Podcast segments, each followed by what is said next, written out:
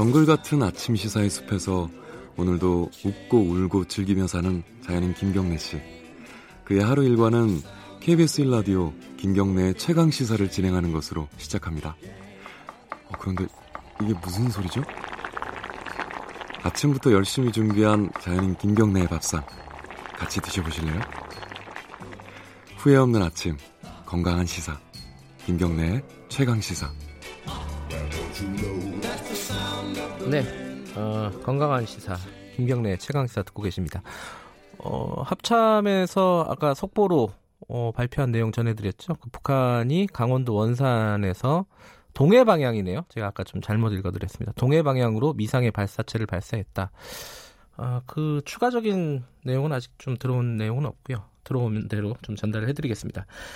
어, 일부에서는요, 어, 간첩 사건 얘기 좀 해보겠습니다. 이, 이건 많이들 이제 아시는 내용이죠. 이 과거 정부에서, 특히 권위주의 정부에서 간첩 사건이 조작이 많이 됐었고, 거기 그 과정에서 고문, 뭐 이런 것들이 많이 있었습니다. 피해자들도 많고요.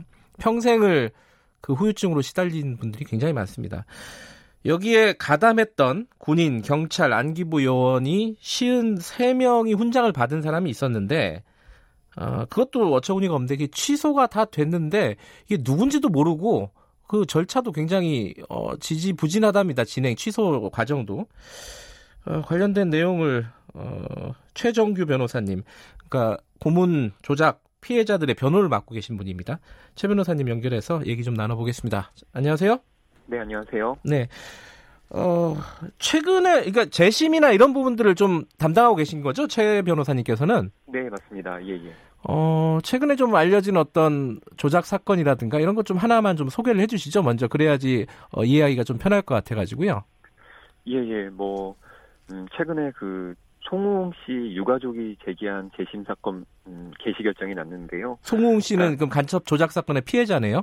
네, 맞습니다. 예. 그 1973년에 국가보안법 위반죄로 어, 징역 7년을 선고받으셨는데, 네. 이제 그 당시 그 형사소송법 을 어긴 네. 그런 여러 구속 이라든지 이런 부분들이 밝혀져서 네. 어, 재심 개시 결정이 있었습니다. 네. 그 당시 뭐뭐 뭐 당연히 어떤 형사소송법을 제대로 준수하지 않고 어, 무조건 데리고 가서 고문하고 음흠. 그렇게 해서 자백을 받아내고 사실 이런 방법들이 반복됐다는 것에 대해서는 많이 이제 어, 음. 얘기가 됐는데 네. 개별 사건에서 이제 이런 내용들이 밝혀지면 네. 재심 개시 결정이 이루어집니다. 아 재심이 어, 법원에서 받아들여졌다 이런 말씀이시고요. 네네. 성웅 씨는 지금 돌아가셨고요, 그죠? 네네 유족들이 청구한 겁니다. 예. 그 고문이나 이런 것들의 피해 후유증이 좀 있으셨었나요? 성웅 씨는 유족들 얘기를 들어보면? 네 그렇습니다. 뭐 많이 힘들어 하시다가 네. 사망하셨고 어찌됐든 어, 이런 지식 유명을 보지 못하고 네. 사망을 하신 건데 어, 이 사건은 어, 어찌됐든 그 진실 화해를 위한 위원회 네. 신청 기간에 신청을 하진 못했습니다. 그래서 음. 결국 그 음, 신청이 안 되셔서 네. 어떤 진실 규명이 안 된 사건이고요. 네. 사실 이런 사건들이 굉장히 많습니다. 과거에 그 이제 1년 동안 신청한 사건에 대해서만 진실 화해를 위한 위원회에서 다뤄졌기 때문에 네. 어, 좀 정말 이렇게 진실 규명이 안 된 피해자분들이 많이 있다라는 네. 것들을 좀 아셨으면 좋을 것 같습니다.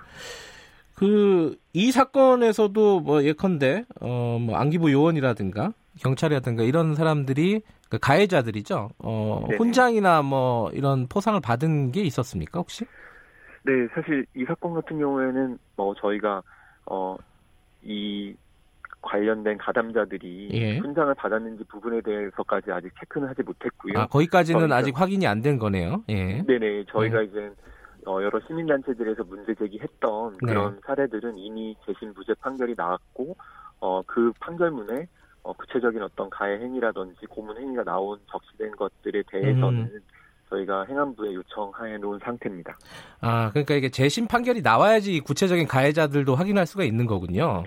예, 보통 일반 사건들은 네. 그렇습니다. 뭐 사실 저희가 뭐 개별 사건에서 또 개별 피해자가 있고 네. 또 그에 따른 가해자가 있기 때문에 그런 여러 가지 뭐 시민단체에서 문제 제기할 때 그냥 뭐 당사자들의 이야기만 듣고 뭐 이렇게 문제 제기하는 것이 아니라 네. 여러 것들을 다 확인하고 나서 객관적으로 확인된 것들에 대해서 요청을 하고 있습니다. 근데 지금까지 그런 가해자들이 받았던 훈장 그러니까 시은 3명이 훈장을 받았는데 이 사람들은 다 취소가 됐다고 지금 뉴스에 나오고 있습니다. 이거 언제 취소가 된 건가요? 네, 그 작년 7월에 네. 국무회의에서 논의가 돼서 서울은 네. 취소했다라고 되어 있는데 네. 저희가 네. 요청한 어, 사람들의 숫자와는 굉장히 좀 차이가 많아서요. 음. 저희가 작년 10월에 예. 음, 다시 16명의 서운 취소 대상자를 어, 그 홍익표 의원실 통해서 같이 피해자들과 함께 발표를 했고요. 예. 그 부분에 대해서는 올해 5월 7일에 저희는 16명의 서운 취소 대상자를 발표했는데 그중에 6명에 대해서만 서운 네. 취소가 또 제쳐됐습니다. 아, 그러면 작년하고 올해 합쳐서 시은 3명이라는 건가요? 서운이 취소된 사람은? 음, 작년에 7월에 이제 시은 3명에 대해서 취소했고요. 예. 이 시은 3명 중에서는 간첩 조작 사건 관련자는 45명이고요. 음, 그리고 예. 저희가 또 요청했던 분 중에 6명. 그러니까 결국 간첩 조작 사건 관련해서는 어, 53명이 아니라 51명의 음. 서운이 취소됐습니다. 근데 이 51명이 문제가 어, 실명이라든가 누군지를 모른다면서요, 정확하게? 네, 그 부분에 대해서 정보 공개 청구 소송을 했고요. 네. 그래서 정보 공개 청구 소송에서 이제 시민단체에서 승소를 했습니다. 네. 그래서 어, 공개를 해야 되는데 계속 지금 뭐 공개를 미루고 있고 뭐 관련 음. 부처에서 비공개해달라고 하는 요청이 들어와서 공개를 못하고 있다고 하는데 과연 이 뭐 고문 관련한 자들의 어떤 개인 정보가 예. 그만큼 보호받아야 되는 건지 또 이게 뭐 국가 기밀인지 이런 부분들에 대해서 저희는 의문을 제기하고요.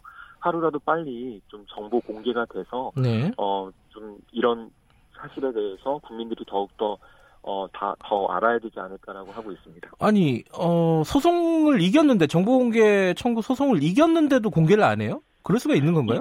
공개 사유가 여러 가지가 있습니다. 그러니까 예. 이제 공개 사유가, 아, 이제 이런 비공개 사유로, 어, 정보공개가 취소 판결을 받았다 하더라도, 네. 정부에서는 또 다른 비공개 사유가 있다. 아하. 이런 식의 주장을 통해서 또 비공개하겠다라고 하는데, 어, 일단 최근에는 뭐 다시 공개하겠다, 뭐 네. 그런 관련 부처의 동의를 받겠다. 근데 이 관련 부처에서는 어찌됐든 어, 본인들의 어떤 과오가 많이 드러나는 거기 때문에 아하. 물론 정부가 바뀌었다 하더라도 예. 과연 예. 적극적으로 동의해 줄지에 대해서 저희는 미지수고요. 그러면 동의가 없으면 공개 안 할 거냐 관련 음. 부처가 동의를 안 하면 예. 이런 부분들에 대해서 저희는 계속 예의주시하고 있습니다.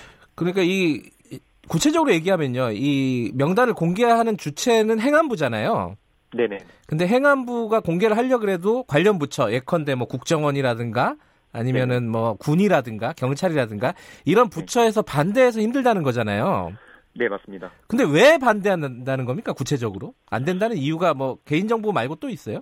뭐 국가 기밀이고 뭐 국가의 중요한 정보다라고 하는 건데요. 뭐 사실 그런 논리들은 뭐 이전 정부부터 계속 나왔던 건데 네. 어 이제 현 정부에서 일단 서운 취소를 좀 적극적으로 했고 네. 그렇다고 네. 한다면 좀 더 한 발짝 더 나아가서 그 취소된 대상자까지 공개하는 게 맞지 않을까라는 음. 어 그게 당연히 논리 필연적이라고 생각이 되는데 네. 뭐 행안부에서 하겠다고 하니 좀 기다려봐야 될 것 같습니다. 그 부분. 예. 아니 그 훈장을 줄 때는 다 명단이 공개가 되잖아요. 네 맞습니다. 취소할 때도 당연히 공개를 해야 될 것 같은데 네, 상식적으로는 잘 이해가 안 되는 부분이네요. 아 그건 그렇고요. 네네.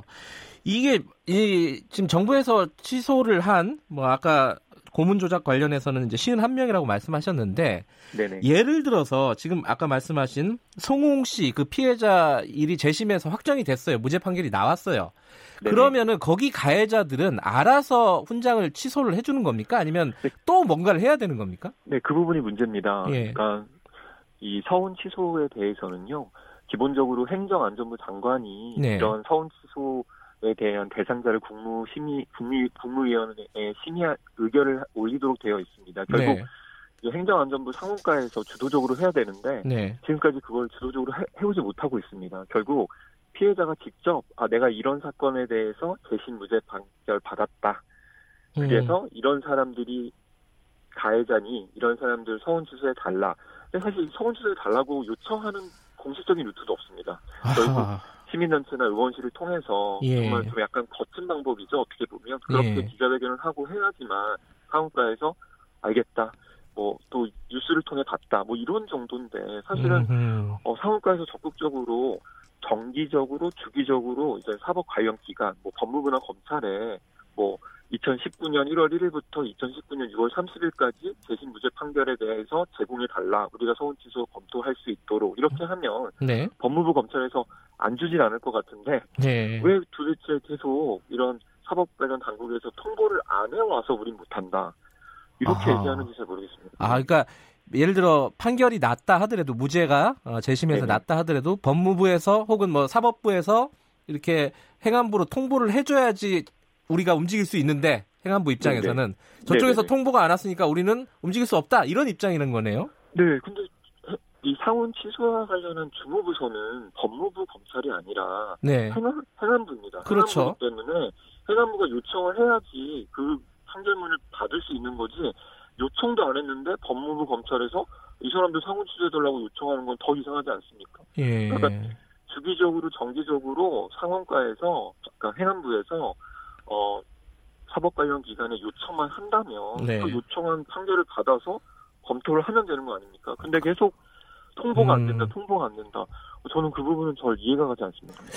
그 행안부가 이 서운을 취소하는 이런 어떤 역사적인 범죄, 어, 고문이나 이런 조작들을 벌였던 사람들의 서운을 취소하는데 소극적인 이유가 혹시 뭐라고 생각을 하십니까, 변호사님은?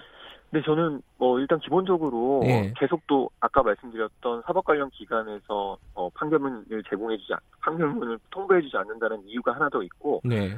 관련 부처에서 취소 요청이 들어오지 않는다라고 하는 핑계를 대고 있습니다. 사실 예. 저희는 이걸 핑계라고 생각하고 예. 왜냐하면 상원법엔 그렇게 되어 있지 않거든요. 네. 상원법은 네. 행안부 장관이 취소 요청 취소를 국무위원회 심의 의결을 올릴 수 있다라고 명확하게 되어 있고요. 네.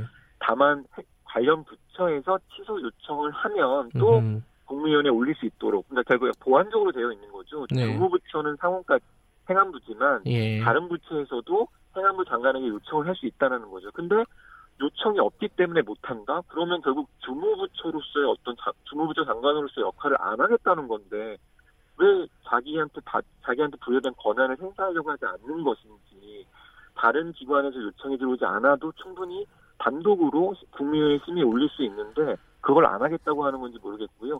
계속 그 담당자들은 소송당할 수 있다. 아. 뭐 취소에 대한 또 다른 소송이 들어올 수 있다고 하는데 예, 예. 아니 저는 뭐 이런 소극적인 행정, 그러니까 예. 소송이 무서워서 못하겠다라고 하는 건데 저는 이 부분에 대해서는 동의할 수가 없습니다. 더 적극적으로 음. 네. 어, 설사 뭐 100건 중에 한 건 정도가 만약에 예. 이진해서 뭐 패소한다 하더라도 그래도 더 적극적으로 상가에서 취소를 해야지 이후에 들어올 소송에서 패소할 것이 염려되어서 못하겠다. 음. 그래서 이런 소극적인 자세로 과연 상원 취소가 제대로 될지 걱정입니다. 그러니까 뭐 어떤 거대한 음모가 있다기보다는 이 복지부동이네요. 어떤 소송도 걱정이 되고 다른 부처랑 네네. 조정하는 것도 힘들고 그러니까 그냥 뭐 어떻게 문제가 생기면 하지만은 적극적으로 하진 않겠다. 지금 현재로서는 그런 상황이네요. 네, 그래서 이게 예. 사실 너무 좀 거친 방법인 것 같습니다. 예. 피해자들은 또 이렇게 기자회견 또 거리에 나서서 또 요청을 하고 또 네. 해남에서는 힘들게 뭔가 해보려고 하는데 그 중에 이제 일부만 취소가 되니 또 다시 또 문제 제기를 하게 되고 이런 게 반복이 되는데요. 음. 좀더 이런 것들이 국가 시스템 안에 녹아들어야 예. 좀 모든 국민들이 아, 좀 안심되게 이런 상황들을 지켜볼 텐데 피해자들은 피해자들대로 어, 행안부 상원가에 대한 어, 정말 항의 요청들이 굉장히 많고요. 또 네. 상원가는 상원가대로 제대로 하지 못하고 있는 상황이 계속 반복되다 보니까 이런 문제가 아직도 끊이지 않고 계속 예. 제기되고 있는 것 같습니다. 아, 행안부에서는 이 상황을 좀 제대로 좀 인식을 했으면 좋겠습니다. 오늘 말씀 감사합니다. 네, 네 감사합니다. 간첩 조작 사건 피해자 변호를 맡고 계신 최정규 변호사였습니다.